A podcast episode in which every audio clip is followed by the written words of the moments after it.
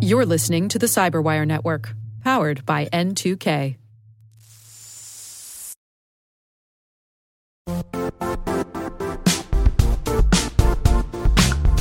Don't struggle to align your organization's cybersecurity with business risk. Get the only solution that goes beyond reacting to threats with vulnerability and risk monitoring. You need the next evolution of MDR, and only Critical Start delivers it. Critical Start doesn't just monitor and respond to threats. They put you in control by detecting suspicious activities, quickly responding to contain threats, and identifying your most critical assets and protecting them against vulnerabilities and exposures. With continuous visibility, expert guidance, and measurable risk reduction, Critical Start has redefined what it means to manage cyber risk. Demonstrate provable security maturity to your leadership while positioning your program to achieve the greatest risk reduction per dollar spent. Stop fearing risk and start managing it with Critical Start. Visit criticalstart.com and request a demo today. That's criticalstart.com.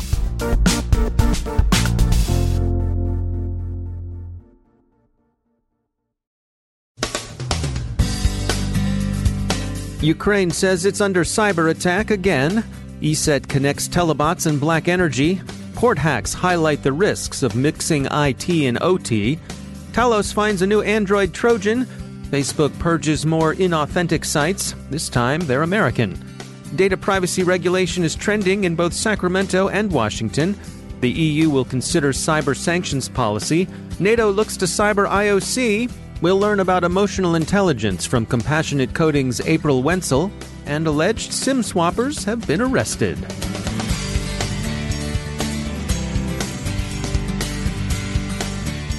From the CyberWire studios at Data Tribe, I'm Dave Bittner with your CyberWire summary for Friday, October 12, 2018. Ukraine's SBU security service warns that various government agencies in Kiev are under cyber attack again. No attribution so far. ESET reports that Telebots and BlackEnergy, and therefore Industroyer and NotPetya, are linked to the same threat actor. They found that the XML backdoor deployed in April used the same infrastructure that Telebots used to deploy NotPetya. And they concluded that XML itself is an evolved version of the Industroyer malware BlackEnergy deployed against sections of the Ukrainian power grid. ESET doesn't explicitly attribute the operation to anyone, but as ZDNet points out, they don't have to. Western governments have by consensus already attributed the operations to the Russian state intelligence services. ESET's results simply provide more confirmation. Observers look at cyber attacks against the ports of Barcelona and San Diego and conclude that mixing IT and OT yields unacceptably high risk. The Barcelona and San Diego incidents appear to have been largely confined to business systems, but port operations were affected too, if only through a commendable abundance of caution. Attacks on industrial infrastructure have often begun by compromising business networks and moving from there to operational technology. That's what seems to have happened in the attacks on the Ukrainian power grid. Sometimes it works the other way around, as it did in the Target breach when a compromised HVAC contractor enabled hackers to pivot to point of sale systems. Cisco's Talos Research Group has found a new Android Trojan, Gplayed. It masquerades as the Play Store, using the name Google Play Marketplace to further the imposture. Gplayed is both spyware and banking Trojan. Talos notes that the growing preference on the part of many developers to bypass established app stores in favor of other distribution channels, and they're looking at you, Fortnite, will tend to give bogus sites like Gplayed more plausibility and currency than they might otherwise enjoy. In any case, be sure you know what you're downloading.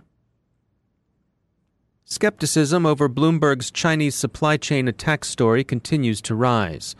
Some sources have walked back their statements to Bloomberg. Other observers point to an implausibility. If Chinese intelligence services really had seeded the supply chain as effectively as the story suggests, why would they engage in all the noisy hacking they've continued to conduct? Facebook has purged more inauthentic sites.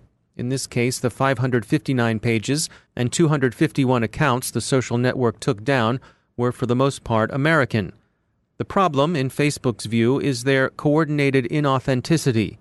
The company admits that the inauthentic content is often indistinguishable from legitimate political debate and is trying to develop that distinction on the basis of behavior as opposed to content. The inauthenticity specified is money making, clickbaiting people into ad farms. There is some irony in the notion that a social network would find making money from advertising suspicious, but this is more cognitive dissonance than contradiction. The Google Plus API issues revealed earlier this week when Google announced that it would be winding down the service as a commercial failure and that the app developers in fact had access to Gmail user data continue to prompt growing interest in developing national regulations for data privacy in the U.S., especially coming as it does so soon after Facebook's recent privacy issues. Three senators asked Google yesterday why it decided not to disclose the privacy issues back when it discovered them.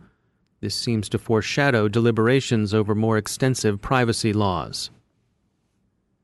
California has recently passed a sweeping data privacy law, and industry would probably be more comfortable dealing with a single set of federal regulations than it would with 50 state regimes. New York's financial sector security and disclosure regulations have had a general effect on the sector and seem to have been relatively well assimilated but California's law is likely to have much more sweeping and problematic consequences. A study published this week by PwC found that of companies surveyed, only half thought they'd be able to comply with the California Consumer Privacy Act of 2018 by the time its deadline kicks in during 2020. The UK and Netherlands intend to push the EU to develop more effective sanctions against cyber attack both countries have taken a hard line against GRU operations against targets on their territory. In the case of the UK, there's continued and determined outrage over the lethal Novichok nerve agent attack, as well as over what British authorities perceive as a growing threat to critical infrastructure. The Netherlands expelled GRU officers over what it characterized as an attempt to hack into the Netherlands based Organization for the Prevention of Chemical Warfare the international body to whom the UK referred its Novichok complaint. The sanctions the two countries wish to see prepared are seen as being directed principally against Russia and China. Reuters says the Five Eyes and a few friends, notably Germany and Japan, have agreed to closer cooperation against Russian and Chinese cyber operations, and NATO expects to reach full cyber operational capability by 2023. And finally, some alleged SIM swappers have been arrested. The Regional Enforcement Allied Computer Team, called REACT, a task force composed of various California police departments, responded to a complaint from a company that had been the victim of SIM swapping and alerted the feds to the suspects and their whereabouts. The Secret Service collared Joseph Harris and Fletcher Roberts Childers in Oklahoma City. They're both in their early 20s and are, of course, entitled to the presumption of innocence. Childers hasn't yet been charged, but Harris, who goes by the nom de hack Doc in criminal circles, has. Harris is suspected of having stolen some $14 million in a single cryptocurrency hack.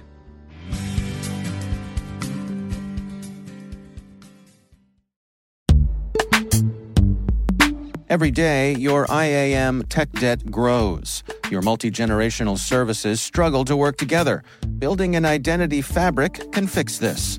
It makes all your identity tooling stronger and allows you to connect any app to any service you want to use with zero coding, zero maintenance, and zero app downtime. Strata's identity orchestration platform separates the identity logic from your applications so you can optimize existing IAM tools and manage them in a single control plane.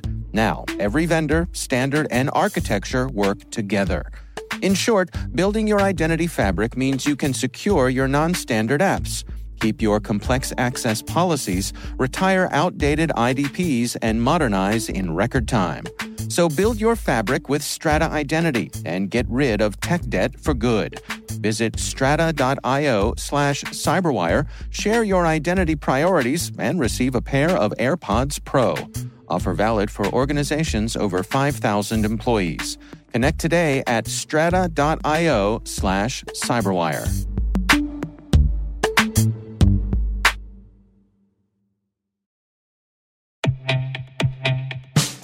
And now, a word from our sponsor, Syxsense. Syxsense provides award winning cloud based automated endpoint and vulnerability management solutions to streamline IT and security operations. With its advanced platform, businesses gain complete visibility and control over their infrastructure, reducing IT and security risks and optimizing operational efficiency.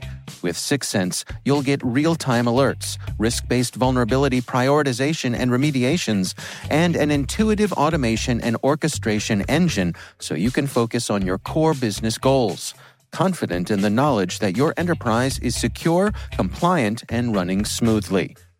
To learn why enterprises choose Syxsense, visit syxsense.com.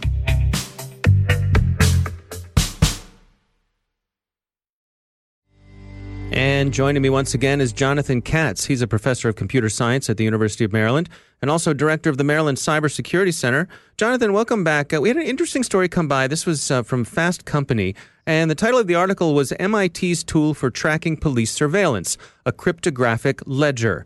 Uh, this sounds like something that is right up your alley. Uh, what's going on here? This work is relevant to uh, the broader discussion about providing law enforcement access to encrypted data. Hmm. And uh, this specific proposal isn't so much looking at how exactly that access would be provided, but about providing uh, accountability, public accountability for that access. So basically, what the uh, researchers propose is that uh, you would have some kind of system set up between law enforcement and the judicial system that would uh, place certain values on a blockchain whenever law enforcement requested access to some encrypted data. And the idea then would be that uh, the public could look at what kind of requests are being made, how often these requests are being made, and even down the line, after the investigation might be over, they could even potentially look at the data that was requested uh, and get a sense of how often this kind of thing is going on. So, really leveraging uh, that transparency that is inherent in, in the blockchain, uh, I suppose in this case, people hope for the greater good for law enforcement. Yeah, that's right. So I think uh, a lot of people are concerned about providing unfettered access to law enforcement to, to access encrypted data. And part of their concern, I think, is not that they mind law enforcement going after real criminals, but they mind the idea of, of, of law enforcement being able to target whoever they like for no particular reason. And so providing accountability like this might actually uh, make people more comfortable with the idea uh, of giving law enforcement access. And what is your, your take on this? Does the underlying uh, science seem to make sense? I mean, from a cryptographic point of view, is this is this a workable solution? I, I think definitely yes. I, I think uh, again, if you're comfortable with the idea of providing access at all, mm. then uh, the idea of providing accountability in this way is actually a really interesting one. And I'm all for the idea of providing uh, greater accountability in government in general. So that, that does seem like a, like a reasonable approach. And what about from from a privacy point of view? What's the flip side here? Would, is there are there things that people could have concerns about of making this sort of uh, information available? Well, I think people are always concerned about whether or not law enforcement and the judicial system would actually use the technology. So, for example, you could imagine that uh, if law enforcement has the ability to go after encrypted data, then they may not contact uh, a judge and request permission, or they may contact a judge, uh, and the judge may decide that in this particular case they don't have to report it, uh, making that decision on their own, kind of uh, an extra legal decision. And so, people who are concerned about uh, government infringement on their privacy might just as well be worried that the government won't use the system as it's as it's been proposed. Right, the blockchain doesn't do you much good if if the folks actually aren't using it. Yeah, that's right, and it's not so easy to prove that somebody failed to use the system properly. Right, right. All right, well, it's interesting. Uh, certainly worth keeping an eye on. As always, Jonathan Katz, thanks for joining us. Thank you.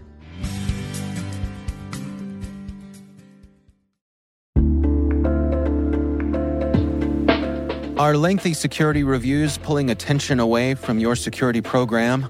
With the largest network of trust centers, Vanta can help you streamline security reviews to win customer trust, save time, and close deals fast. Proactively demonstrate security by showcasing key resources like your SOC 2 or ISO 27001 and provide real time evidence for passing controls. And when a security questionnaire is required, Vanta takes the first pass for you. Visit vanta.com slash cyber to take a self-serve tour. That's vanta.com slash cyber.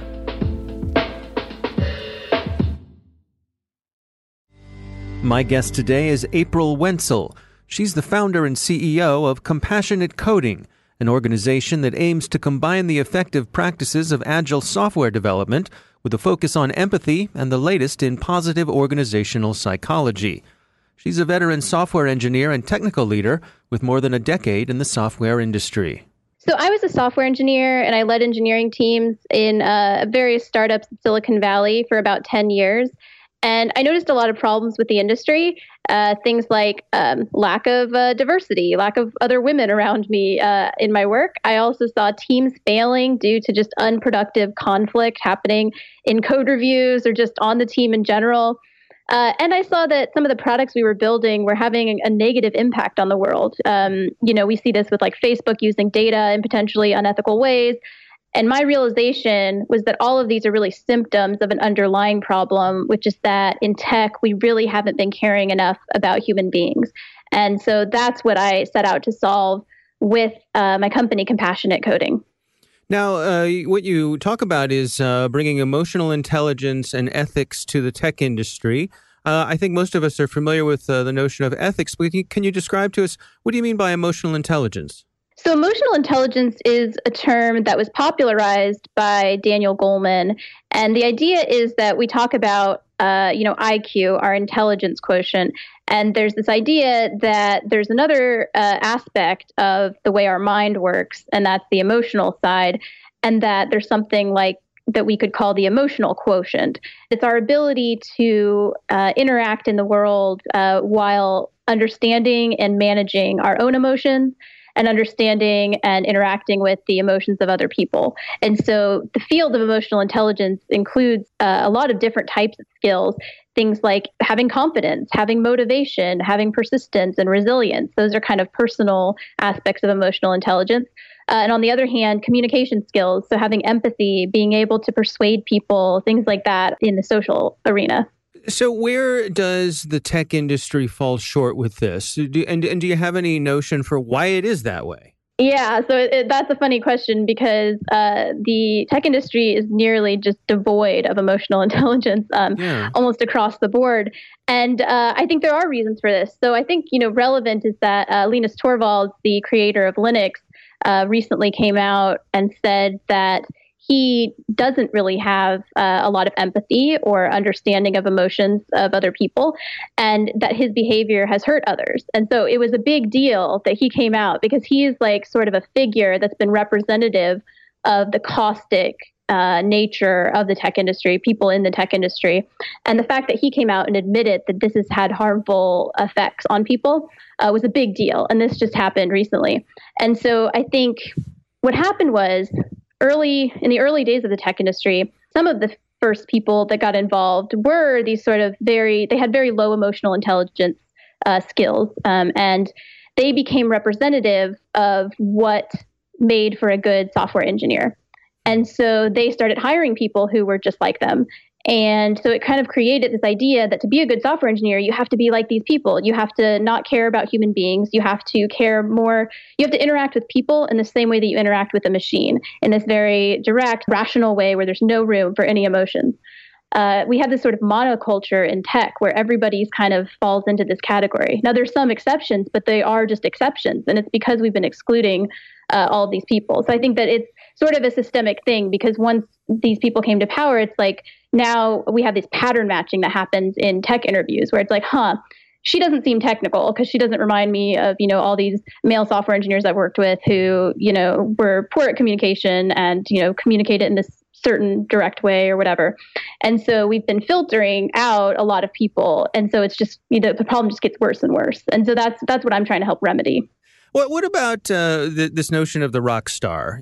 I, I don't think coddling's the right word, but maybe accommodation, where you know you can have someone who is an amazing coder, and because of that, uh, they don't have to worry about how they dress when they come to the office, or even you know basic uh, grooming skills. Like uh, because of their skills, we're going to let them uh, be antisocial and uh, and and unsanitary in the workplace. Yeah, so uh, I really, really uh, don't like this idea of the rockstar developer and, and how it's come to be.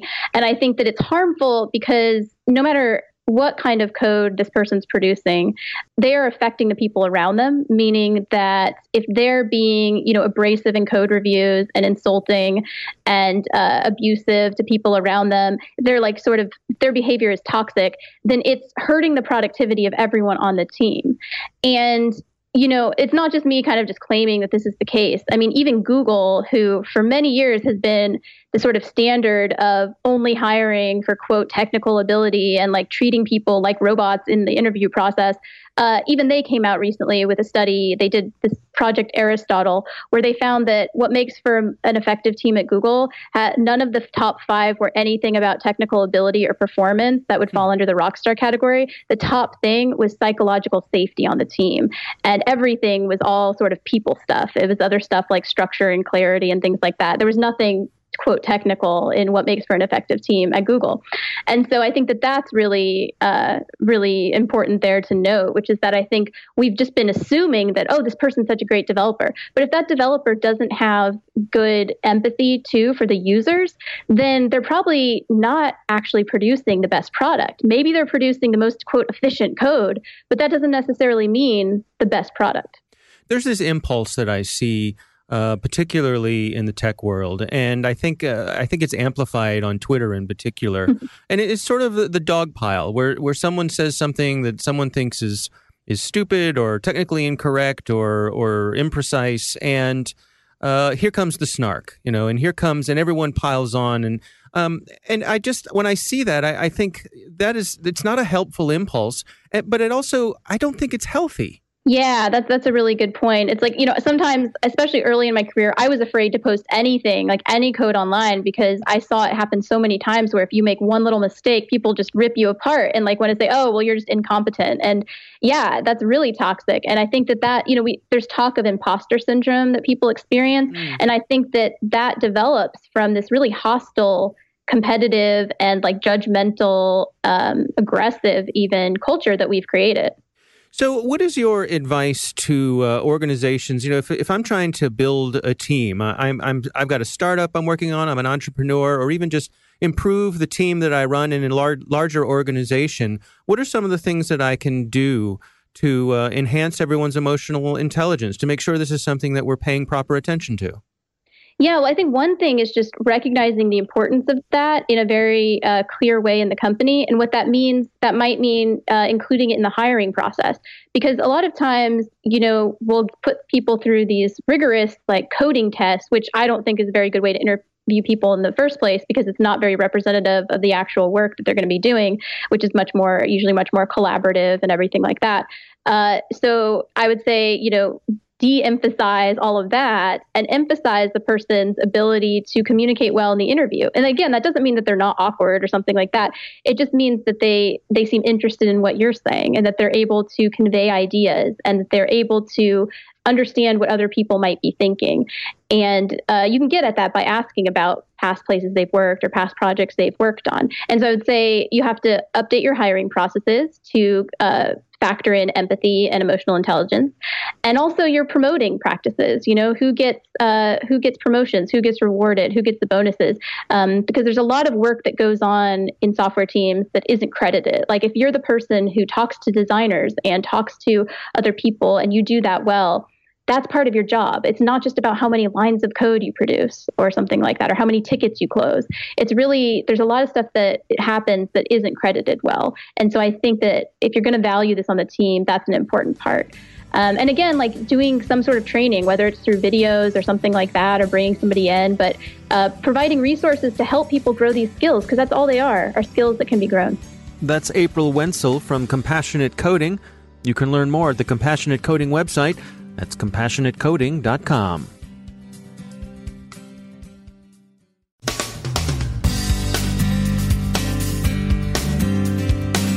And that's the Cyberwire. For links to all of today's stories, check out our daily briefing at thecyberwire.com. And for professionals and cybersecurity leaders who want to stay abreast of this rapidly evolving field, sign up for Cyberwire Pro. It'll save you time and keep you informed. Listen for us on your Alexa smart speaker, too. The Cyberwire podcast is proudly produced in Maryland out of the startup studios of Data Tribe, where they're co building the next generation of cybersecurity teams and technologies. Our amazing Cyberwire team is Elliot Peltzman, Puru Prakash, Stefan Vaziri, Kelsey Bond, Tim Nodar, Joe Kerrigan, Carol Terrio, Ben Yelin, Nick Veliky, Gina Johnson, Bennett Moe, Chris Russell, John Petrick, Jennifer Eiben, Rick Howard, Peter Kilpe, and I'm Dave Bittner. Thanks for listening. We'll see you back here tomorrow.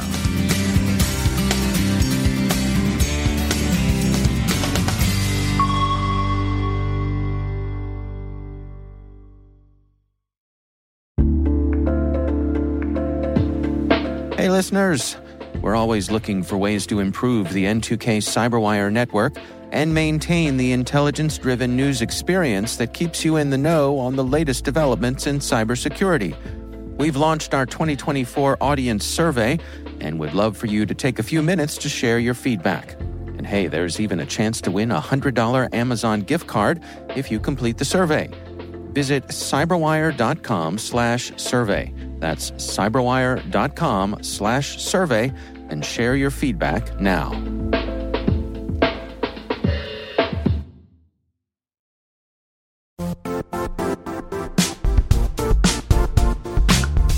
And now, a word from our sponsor, Zscaler, the leader in cloud security. Cyber attackers are using AI in creative ways to compromise users and breach organizations. In a security landscape where you must fight AI with AI, the best AI protection comes from having the best data. Zscaler has extended its zero trust architecture with powerful AI engines that are trained and tuned by 500 trillion daily signals. Learn more about Zscaler Zero Trust Plus AI to prevent ransomware and AI attacks. Experience your world secured. Visit zscaler.com slash zero trust AI.